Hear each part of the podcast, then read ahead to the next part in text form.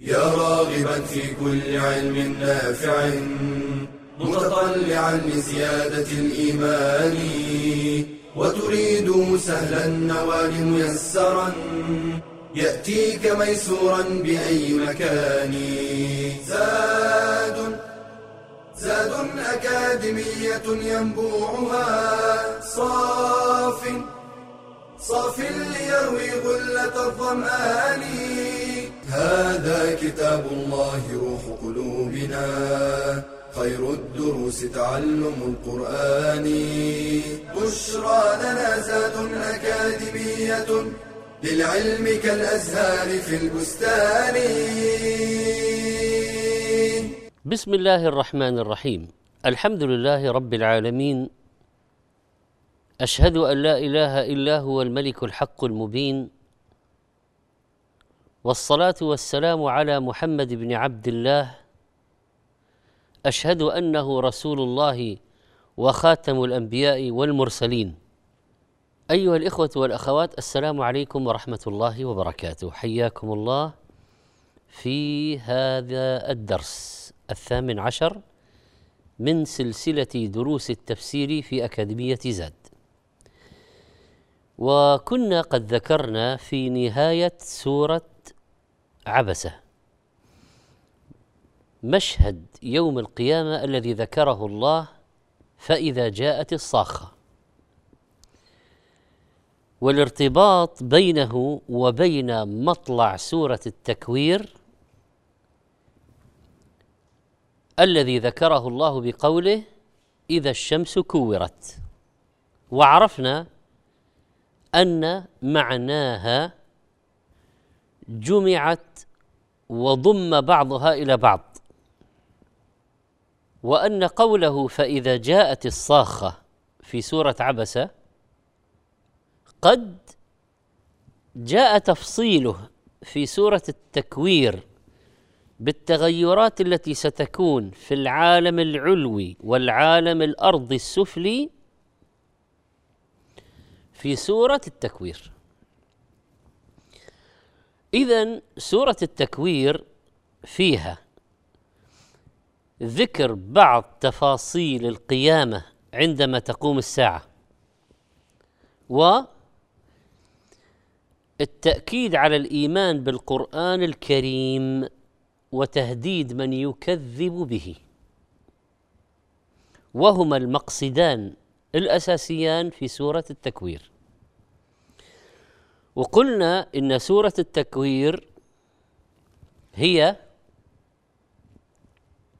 إحدى السور التي من أراد أن ينظر إلى القيامة كأنه رأي عين فليقرأها. وإحدى السور التي شيبت النبي صلى الله عليه وسلم قبل المشيب. وذكرنا إذا الشمس كورت وإذا النجوم انكدرت. وذهب ضوءها أيضا وانقضت إلى الأسفل. انقضت انقضاضا سقطت. اذا ماذا يحدث للشمس؟ تلف وتكور ويذهب ضوءها ثم تلقى في النار خزيا لعابدها. والنجوم؟ سيذهب ضوءها هي الأخرى وتتساقط وتهوي من أماكنها. هذه من التغيرات التي ستحدث في العالم السماوي العلوي إذا قامت الساعة.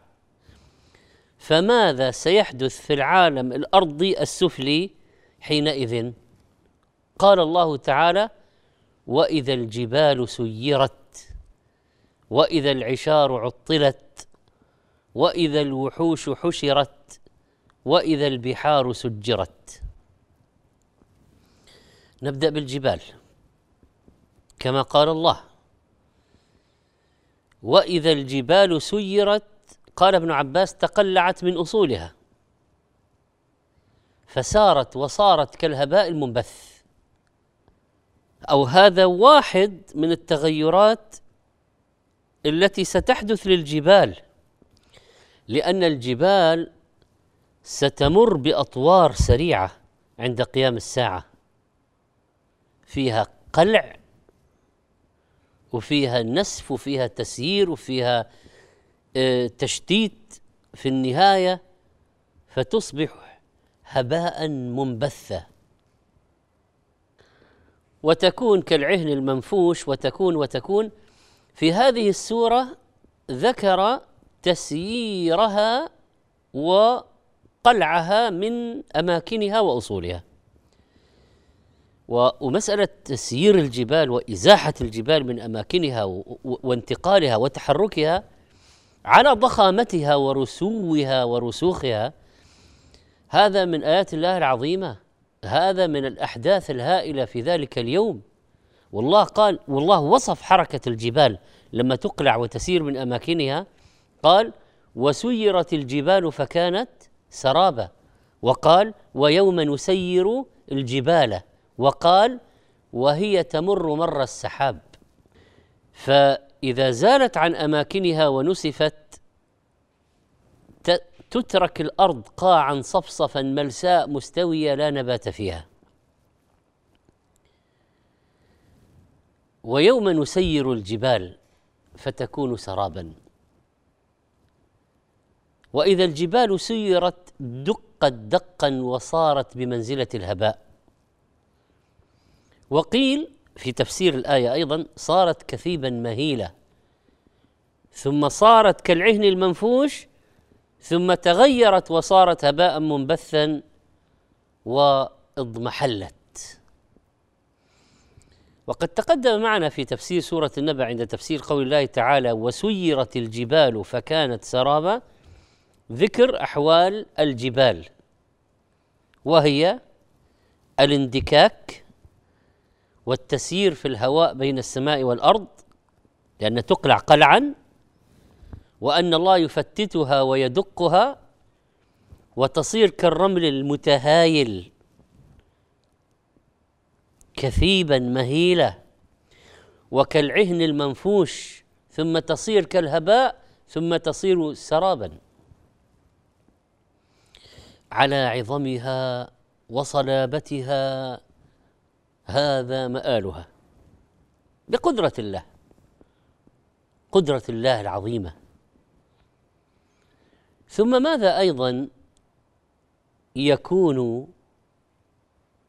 قال وإذا العشار عطلت عند قيام الساعة أهوال. ستكون من نتائجها أن العشار النوق الحوامل التي أتى على حملها عشرة أشهر وتعلقت النفوس بها لنفاستها ولأنها ستأتي الآن ستأتي الآن بما في بطنها. هذه العشار مفردها عشراء. عشراء لا يزال ذلك اسمها حتى تضع لتمام سنة. فاذا العشار التي مضى على حملها عشرة أشهر.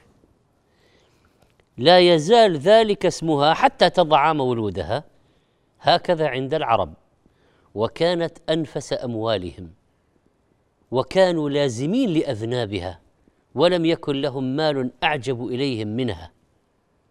وكان أكثر مال العرب وأصحاب البادية وعيشهم من الإبل.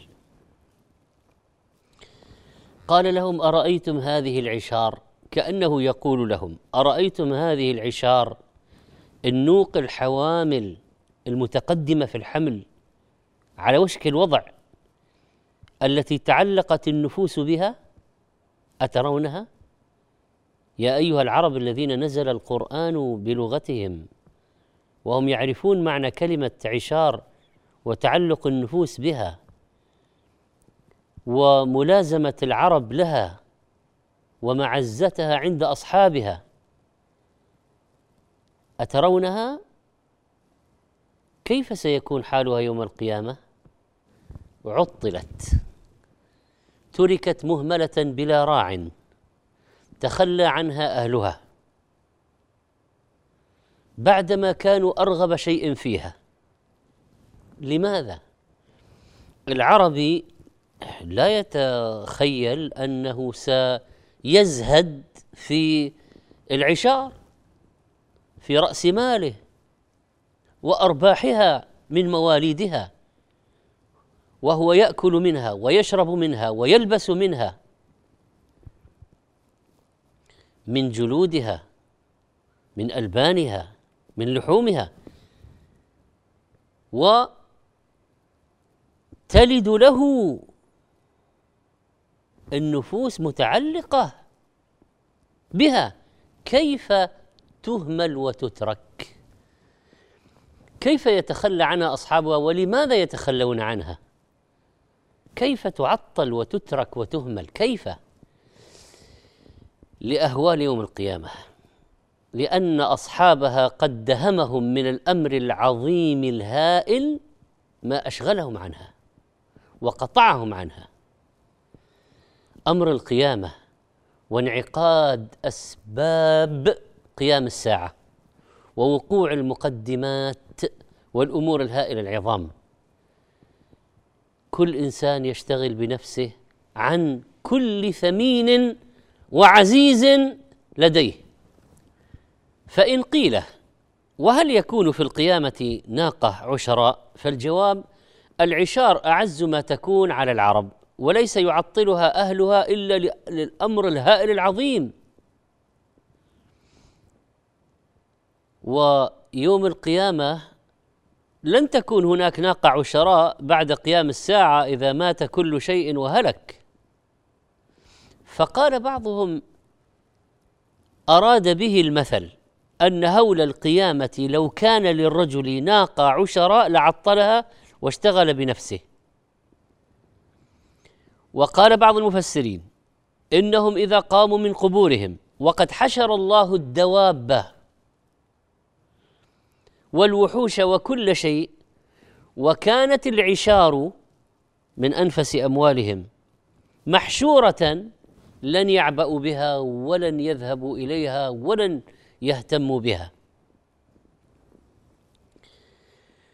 فاذا الانشغال عن العشار سيحصل لعدة أشياء. اولا للموت إذا نزل الموت بالإنسان بصاحب الإبل هذه والثروة لن يلتفت إليها نهائيا وسينقطع عنها. ثانيا عندما ينفخ في الصور النفخة الأولى نفخة الفزع والصعق بالتأكيد إذا جاءت النفخة وأصحاب العشار مع عشارهم وأصحاب الإبل مع إبلهم خلاص سين سينشغلون عنها تماما لأن الفزع الهائل الذي سيكون سيخلي كل شيء من من قلوبهم إلا ذكر هذا الأمر العظيم الذي أقبل وهذه النفخة والداهية الدهياء. ثالثا إذا قاموا من القبور وحشرت الدواب في ذلك اليوم لن يكون لهم أي اشتغال بها لانشغالهم بأهوال القيامة عندما تقوم. فهذه وجوه لقضية إهمال العشار والانصراف الكلي عنها وكل ذلك سيكون بالموت أو النفخ نفخة الصعق والفزع أو القيام من القبور. بعد قليل إن شاء الله سنذكر معنى قول الله تعالى وإذا الوحوش حشرت.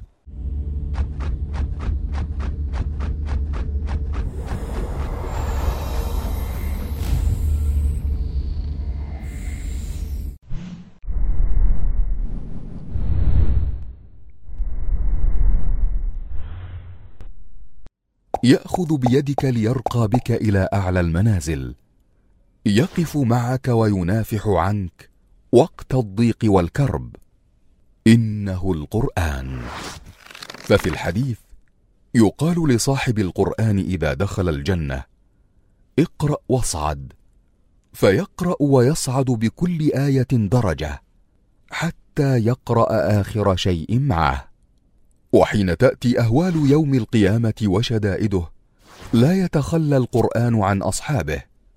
يقول عليه الصلاة والسلام اقرأوا القرآن فإنه يأتي يوم القيامة شفيعا لأصحابه. بل إن القرآن ينفع صاحبه بكل حرف منه. إن القرآن يرفعك وينفعك في الدنيا والآخرة. وفي الحديث من قرأ حرفا من كتاب الله فله به حسنة والحسنة بعشر أمثالها. لذلك استحق صاحب القرآن أن يغبط عليه. قال النبي صلى الله عليه وسلم لا حسد إلا في اثنتين رجل آتاه الله القرآن فهو يقوم به آناء الليل وآناء النهار ورجل آتاه الله مالا فهو ينفقه آناء الليل وآناء النهار فكن مع هذا الصاحب الوفي وعش في رحابه فأنت في صفقة رابحة وتجارة لن تبور. إن الذين يتلون كتاب الله وأقاموا الصلاة وأنفقوا مما وأنفقوا مما رزقناهم سرا وعلانية يرجون تجارة لن تبور.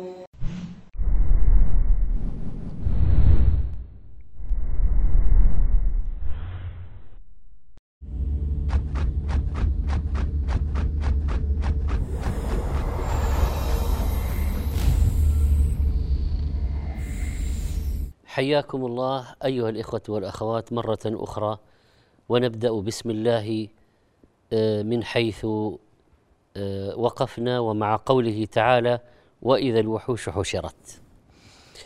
الوحوش كل شيء من دواب الأرض مما لا يستأنس فهو وحش. وكل آه، نافر غير مستأنس وحشي. حشر الوحوش يعني جمعها.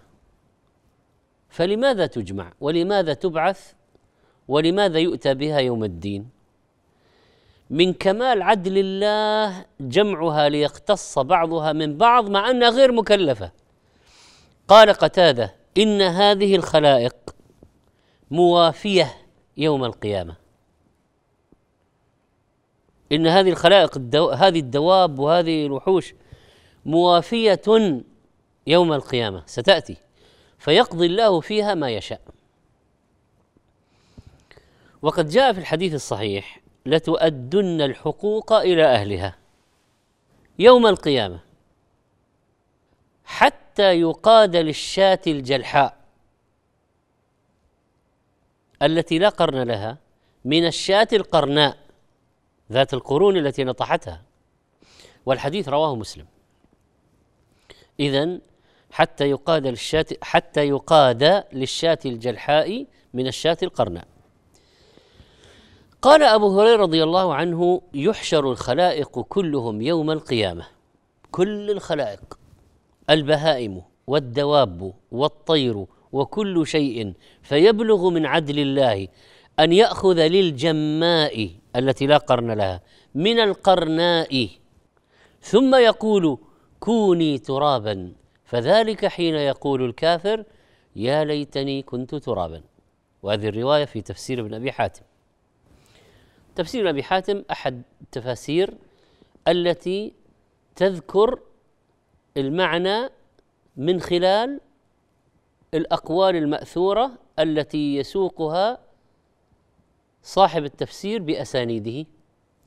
فمثلا تفسير ابن جرير تفسير ابن أبي حاتم تفسير ابن مردوية هذه تفاسير فيها روايات تذكر معاني الآيات يسوقها المصنف بأسانيده هو منه إلى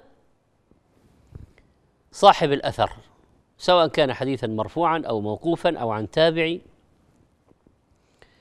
فسر ابن عباس رضي الله عنهما أيضا الحشر بالموت. فقال وإذا الوحوش حشرت حشره حشر البهائم موتها وحشر كل شيء الموت غير الجن والإنس فإنهما يوقفان يوم القيامة. وهذا في تفسير الطبري وهو أحد كتب التفسير بالمأثور.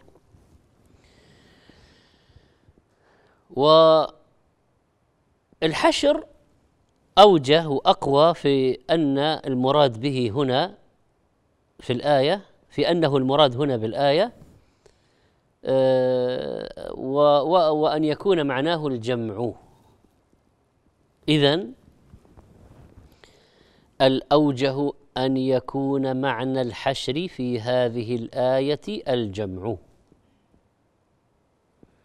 ورجح ذلك الطبري رحمه الله فقال وأولى الأقوال في ذلك بالصواب قول من قال معنى حشرت جمعت فأميتت.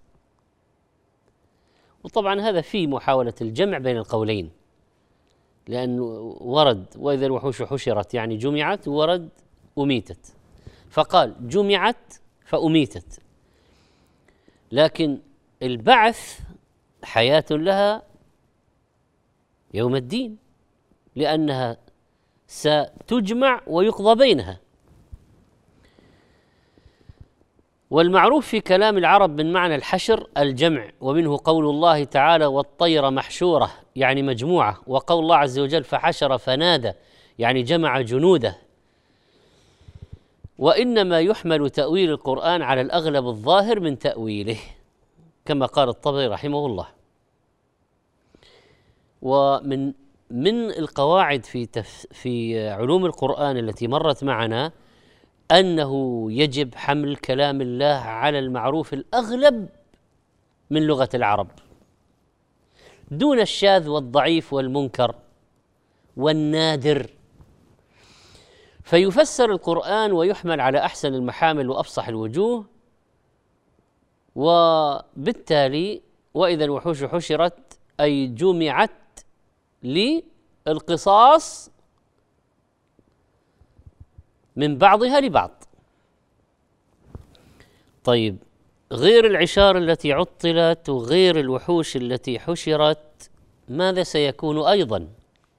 قال الله تعالى وإذا البحار سجرت. يعني أوقدت. فصارت نارا تضطرم كما قال الله والبحر المسجور.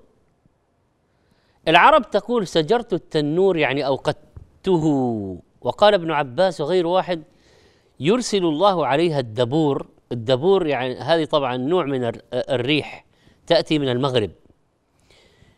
يقال لها الدبور.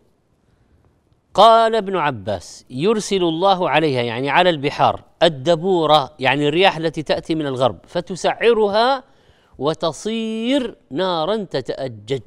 وتصير نارا تأجج.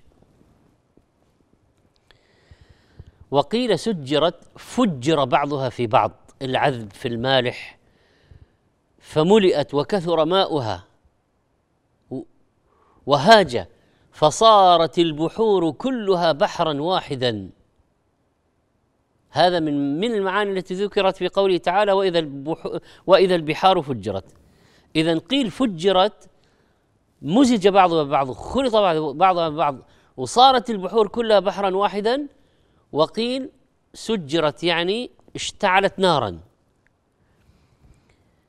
و آه الذين قالوا آه فجر بعضها في بعض فملئت قالوا عند العرب سجرت التنور ملأته. طبعا خبزا أو لحما لطبخ ونحو ذلك. وفسر أيضا قوله تعالى والبحر المسجور يعني المملوء. وهذا موجود في السمعاني والبغوي وقرطبي وابن كثير. اذا المعنى الشامل هذه البحار تمتلئ بالماء فتفيض به ثم توقد نارا. فتيبس الأرض ويذهب ما بها من ماء. نسأل الله سبحانه وتعالى أن يلطف بنا وأن يجعلنا يوم القيامة من الآمنين الفائزين. أيها الإخوة والأخوات فاصل ثم نعود إلى تفسير هذه السورة.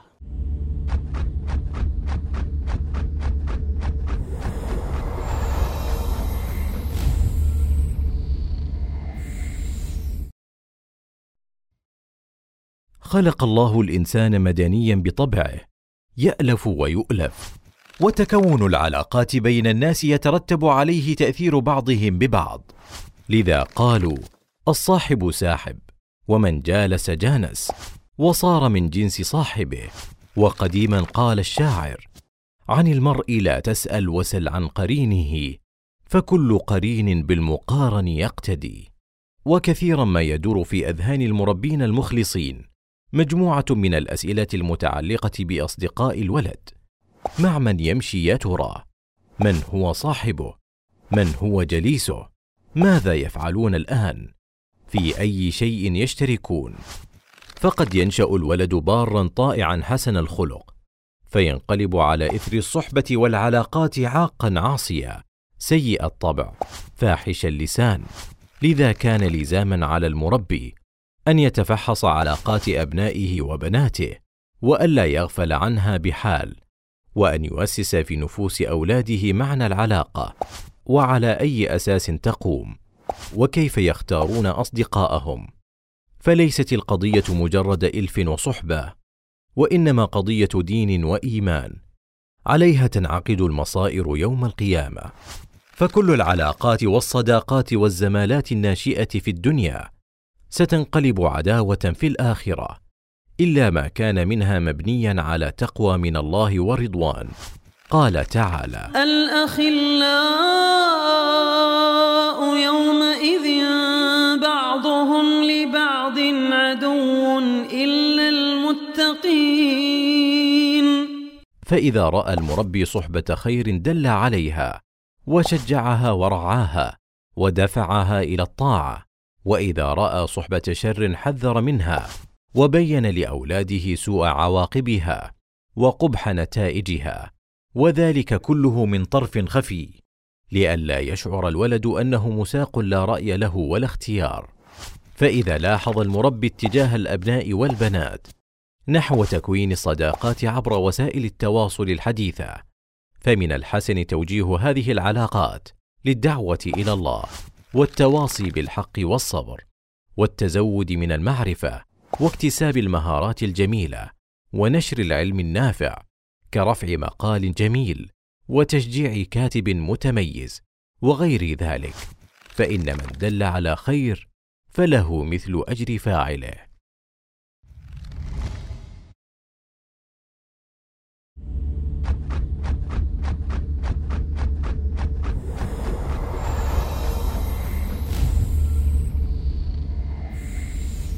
بسم الله حياكم الله. مرحبا بكم. قال الله تعالى في سورة التكوير في هذه السورة العظيمة التي تصف أهوال القيامة في أمور تحدث في ذلك اليوم وإذا النفوس زوجت. جمع كل شكل إلى نظيره. بعث الله الأجساد من الأرض وعادت الأرواح فيها وقام الناس من قبورهم سراعا وحشروا في ذلك اليوم. فكيف سيكونون عند الحشر؟ لهم أحوال. طبعا يحشر الناس حفاة عراة غرلا غير مختونين. هذا معلوم. لكن من ضمن الحشر وما سيحدث فيه تزويج النفوس. ليس التزويج بأن يزوج الذكر بأنثى أو الأنثى بذكر لا. وإذا النفوس زوجت يعني جعل الناس الذين يحشرون أزواجا بحسب أحوالهم وأعمالهم. ويجمع كل شكل إلى نظيره. كما قال الله احشر الذين ظلموا وأزواجهم. ما معنى أزواجهم؟ يعني أشباههم ونظراءهم. فيحشر اليهود معا يحشر النصارى معا يحشر المجوس معا يحشر عباد الكواكب معا. كذلك يعني يحشر الزناة ومعا يحشر المرابون هناك يوم القيامة مجموعات وزمر مجموعات وزمر. آه وأرباب الفواحش آه وفاحشة الفاحشة الكبيرة واللواط هذا يحش وهكذا يعني. اذا احشروا الذين ظلموا وأزواجهم وقول الله وإذا النفوس زوجت. قال عمر الخطاب رضي الله عنه يقرن بين الرجل الصالح مع الرجل الصالح في الجنة وبين الرجل السوء مع الرجل السوء في النار. كما في الطبري بن أبي حاتم. وقال الحسن وقتاده ألحق كل امرئ بشيعته القدرية مع بعض الرافضة مع بعض الخوارج مع بعض الم... ال... ال... وهكذا الجهمية وهكذا هذه الفرق القاديانية والبابية والبهائية والملاحده قال الحسن وقتادة ألحق كل امرئ بشيعته اليهودي باليهودي والنصراني بالنصراني. يعني إذا أصحاب الملل سيصنفون كل ملة مع بعض. وقال الربيع بن خثيم يحشر الرجل مع صاحب عمله.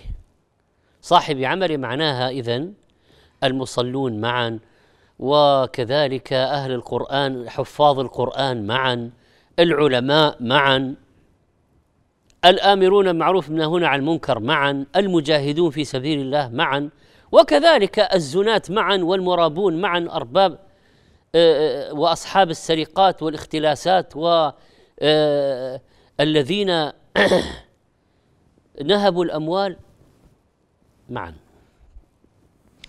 اذا التزويج أن يقرن الشيء بمثله. يقال هذا زوج هذان زوجان يعني شبيهان نظيران. هذا من معاني الزوج في اللغة. وإذا النفوس زوجت قرنت إلى أشكالها في الجنة والنار فيضم السابقون معا والمتوسطون أصحاب اليمين معا. وأهل الشمال معا. أهل المعاصي معا. أهل الطاعات معا. أهل السنة معا. أهل البدعة. وهكذا. هناك معنى آخر ذكر ذكره المفسرون وإذا النفوس زوجت يعني زوجت النفوس بأعمالها. يعني كل واحد له عمل فيضم عمله إليه. يضم عمله إليه ويؤتى به معه فزوجت النفوس بأعمالها وزوج كل شخص بما عمله فهذا معنى أيضا. وقال ابن عباس في معنى الآية ذلك حين يكون الناس ازواجا ثلاثة. كما قال الله وكنتم ازواجا ثلاثة. وذكر أصحاب اليمين وأصحاب الشمال وذكر السابقين. فالمعنى وإذا الأشخاص نوعت وصنفت فجعلوا اصنافا. المؤمنون الكفار الفجار المنافقون. الله لما قال وكنتم ازواجا ثلاثة فأصحاب الميمنة ما أصحاب الميمنة وأصحاب المشأمة ما أصحاب المشأمة والسابقون السابقون. أيها الإخوة والأخوات وصلنا إلى قوله تعالى وإذا الموءودة سئلت بأي ذنب قتلت. وهذا من أحداث ذلك اليوم يوم القيامة العظيم. نبتدئ بهذا إن شاء الله في درسنا القادم. نسأل الله تعالى أن يهدينا بهدي كتابه. وأن يجعلنا ممن استنارت قلوبهم بأنوار النور الذي أنزله. أستودعكم الله والسلام عليكم ورحمة الله وبركاته. يا راغبا في كل علم نافع متطلعا لزيادة الإيمان وتريد سهلا النوال ميسرا. يأتيك ميسورا بأي مكان. زاد زاد أكاديمية ينبوعها. صاف صاف ليروي غلة الظمآن. هذا كتاب الله روح قلوبنا. خير الدروس تعلم القرآن. بشرى لنا زاد أكاديمية للعلم كالأزهار في البستان.